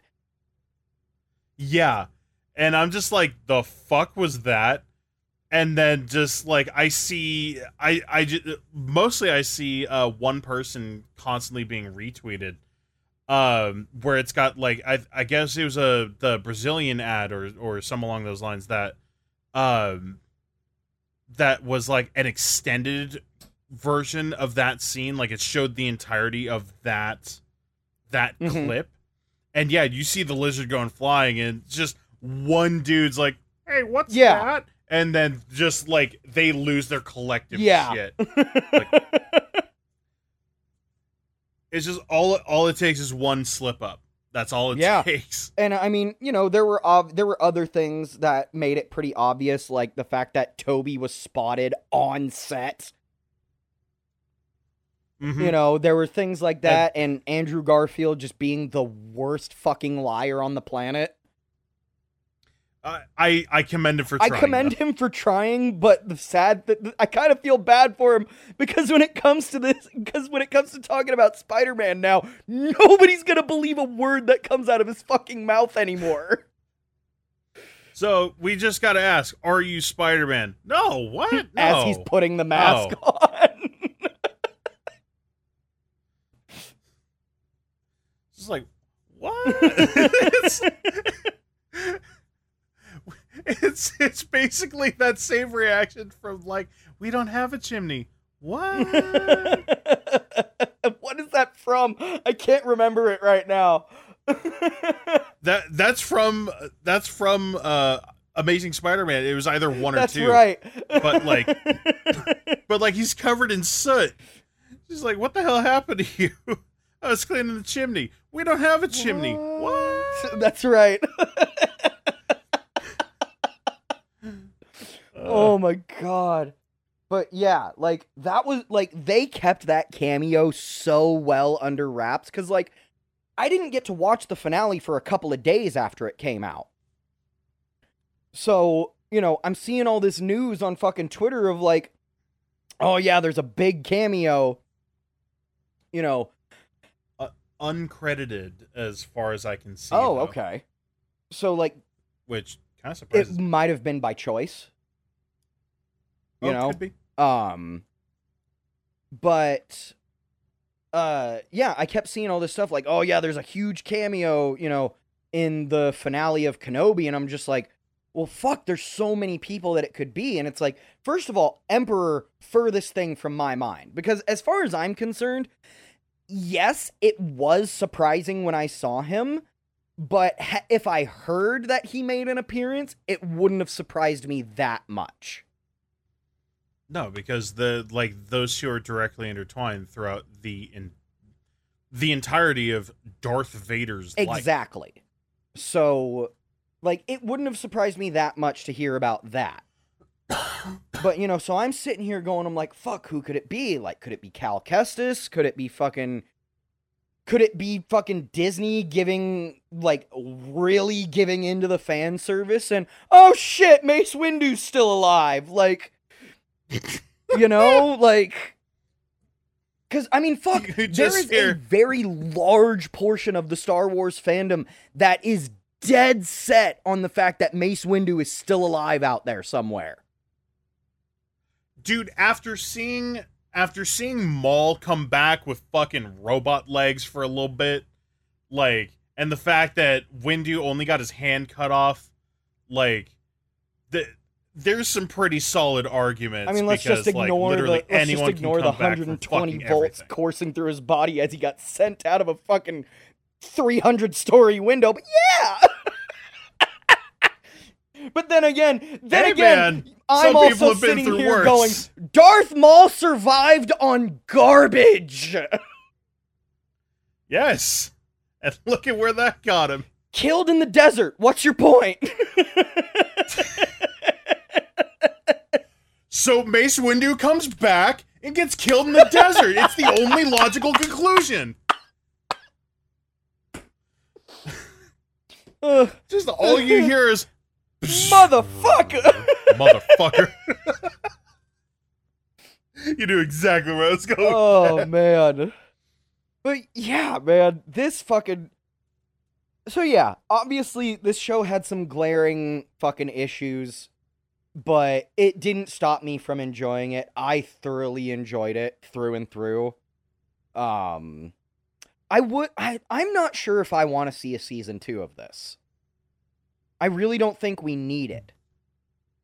Where would they go anyway? That's my whole thing. Is it's like, well, how else do you get Obi Wan off of Tatooine again, without you know something happening to Leia or something like that? You know what I mean? And it's Yeah, I don't. I don't think there can be a season two. Like, not really. if there is a if there if they do a season two, I can guarantee you there's going to be no Vader. Like they made it yeah, very because he doesn't come back yeah, by that point. they made it very clear that this duel that we saw in this in this sixth part of this series is the last time they see each other until a new hope. Even going Oh, so far what- as to even going so far as to having Obi-Wan only call him Darth. That's what I was gonna bring up. Like I, You're only a master of It evil. may be a- Darth. yeah, pretty much. Uh, but yeah, like the uh, I I actually re- am kind of happy about that line because like as odd as it is, uh, like of course you know looking at it from from like the timeline in which it came out, of course they weren't expecting it to take off the way it did. Uh, so you know, a silly little line like that, uh, well, silly now, didn't like didn't really fuck with anything. Then we got the prequels, and then we have the established lore and and everything to where we are now. So it's like, and always looking back is just kind of it. It just kind of makes you chuckle Yeah. a little bit. But now, that recontextualizes uh, the end of Kenobi recontextualizes that line in A New Hope because now it's we fully see like uh uh you knew my father yeah he died so it's like no that that was a full commitment like then the person that or my friend that my friend is truly Yeah. dead. And then, you know, what Vader, yeah, goodbye Darth. Yeah, It's like it, it, it because it's Darth is a title. right. So, like why not just put put a little bit of venom on that title? So, yeah, it it it recontextualizes the uh the original line in A New Hope. Yeah, I and I kind of yeah no i absolutely love that especially because for years people have you know said that that line is a is a plot hole you know and it's like i don't think i really don't think that's the case here. But whatever what do i know? I've only Well, i've only watched these like- movies for the majority of my life. Yeah, but I I kind of feel like the the people who are pointing out, oh, it's a plot hole, it's a plot hole, uh, are also kind of uh forgetting that the only two Sith at that point are Darth Vader, and like yes, he is his one of his titles is Darth Sidious. but he uh, he never went by that in No, he it was always Emperor Palpatine. Yeah. or not even Emperor So- Palpatine in the original. I don't even think he was ever referenced as Emperor Palpatine in the original trilogy. He was only ever referenced as the Emperor. Yes, the Emperor. So we have we have two Sith. We have the Emperor and the only title of Darth known to anyone in the current known universe. Yeah. Because as soon as the Emperor rose to power, Darth Sidious was no longer used. Yeah, was no longer relevant. So, thinking of it that way as well, it it it just brings it back around from oh that that silly line that that little plot hole oh they didn't know what they were doing. It's just like well it, any any kind of any kind of discussion like this could you know recontextualize yeah. stuff, but now like But no, he refers to him as that they, they because did it. Obi Wan refuses to reference him by name. Uh, by which name? Vader. Any name. He's no longer Anakin Skywalker, and to him, he doesn't see Darth Vader. Mhm. He just sees Darth. Yeah, he just sees the the title of the title of the angle. exactly you know and uh, yeah i just there were so many things oh and we're gonna wrap up here in a little bit but let's not forget they he said the thing he said the thing yep Yep. and I'm pretty sure everyone who has watched this that that final episode said the same thing when he fucking when he said, you know, when he says that. Ah, he said the thing. Unless unless you're a shitlord like me and just kind of like back into a corner going, General Kenobi. It's like I I I love General Grievous, but like I I can't not like poke just a little bit of fun. God, I need to watch the Clone Wars because, like, uh, the main reason I need to watch the Clone Wars is just to see more of Grievous because he was so severely underused in Revenge of the Sith. He was such a badass character. Yeah, I feel like he could have been an antagonist through like through the majority, if not a whole trilogy on its own. I mean, shit. Uh, like, they could have done with him what they did with Darth Maul.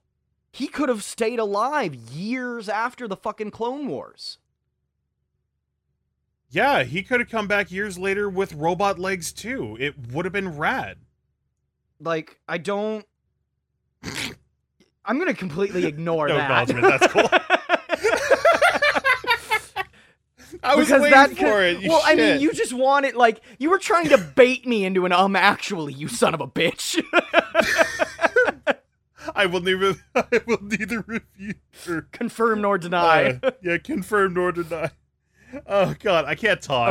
um but yeah like obviously they i mean they did kind of give him a definitive death in revenge of the sith you know it wasn't like darth maul where i mean at least people who had you know looked into the expanded universe or legends as it's known now fucking you know people who you know knew about the expanded universe knew that you could survive getting bisected by a fucking lightsaber.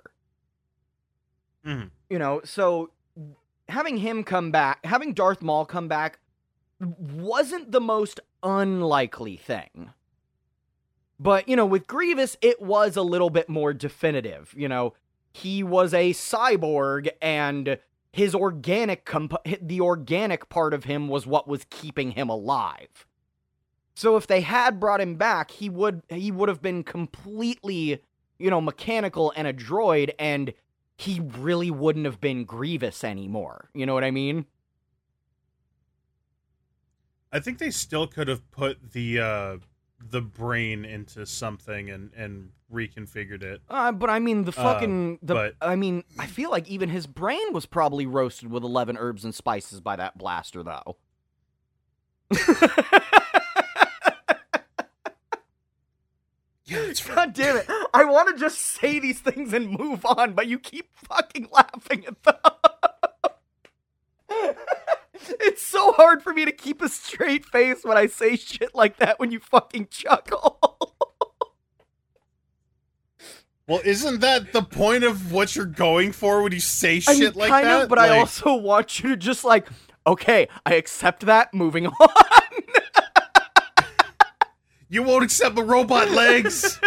My legs! Fuck you. Kenobi! My dance moves. Oh Ugh. my god. But yeah, fucking if you haven't watched it by the time you're fucking listening to this, sorry that you got the whole fucking thing spoiled for you, but I would definitely say Obi-Wan Kenobi is definitely worth fucking watching. Go fucking watch it. Fucking if you have a Disney Plus subscription, fucking borrow your friend's Disney Plus. Shit, I don't fucking care. Fucking pirate it. I don't care. I'm really glad I censored myself on what I was about to say. Uh, for legal reasons, we do not condone piracy. well, what I was about to say was it's always ethical to pirate from Disney. Oof. uh, oh, fucking. But for legal reasons, yeah, for that's a legal joke. reasons, that is a joke. Let me let me put that out there. Everything that I have said in the last minute, I'll I'll just fucking yeah, round it out. Um, fucking for all intents and purposes, that was a joke. Uh, but yeah, it's a good fucking series. Has some flaws, but that does not make it any less enjoyable in the slightest. Um, but yeah, so now's the time of the show where we fuck. Before I move on to that, do you have any final thoughts?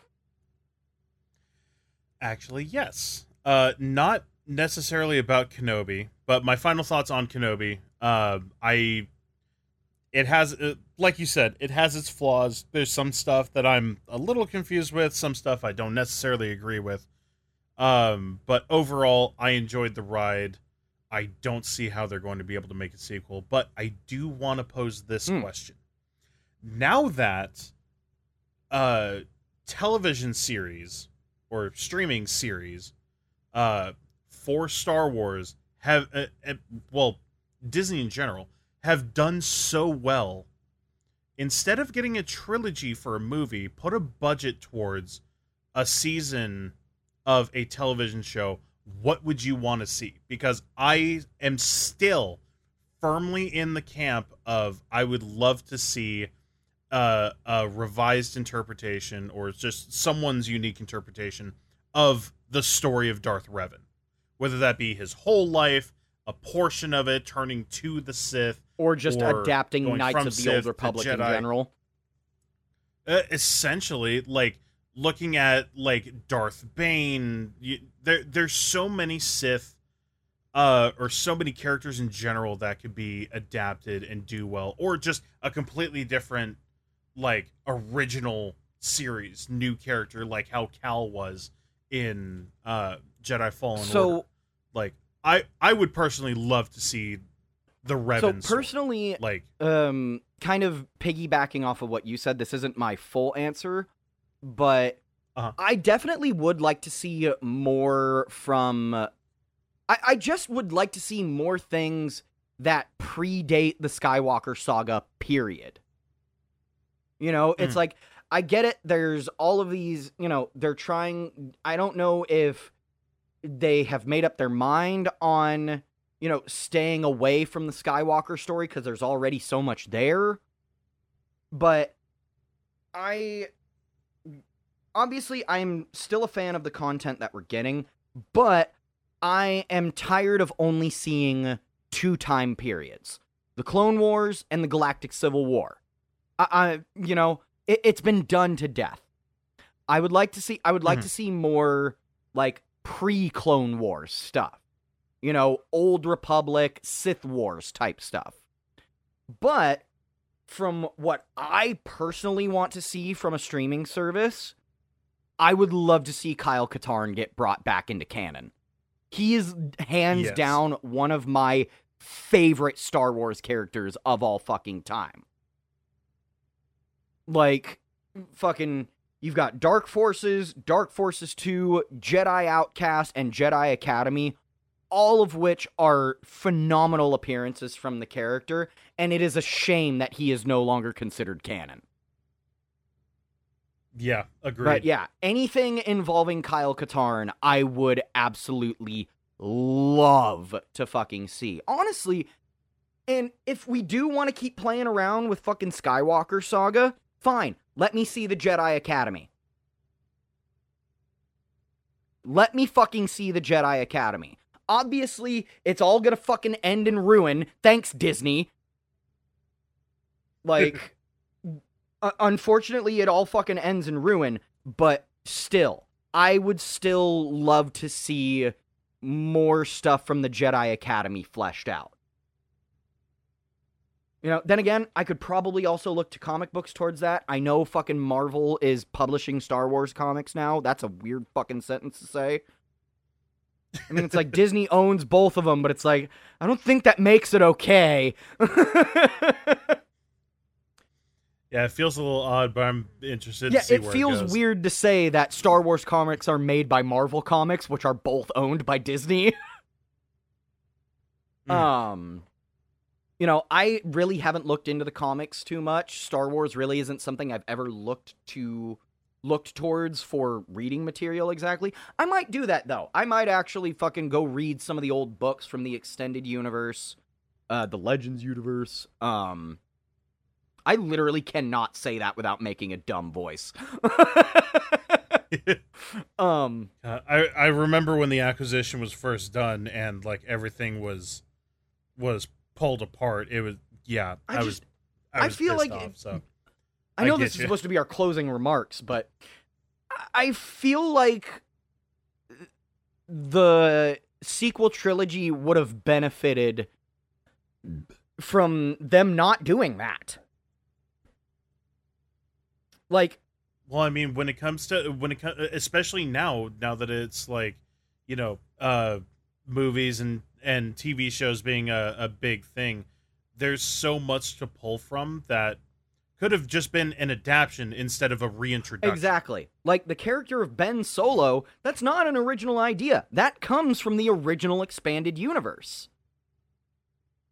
And there uh, and yes, there is a period of time where he fucking dabbles with the dark side.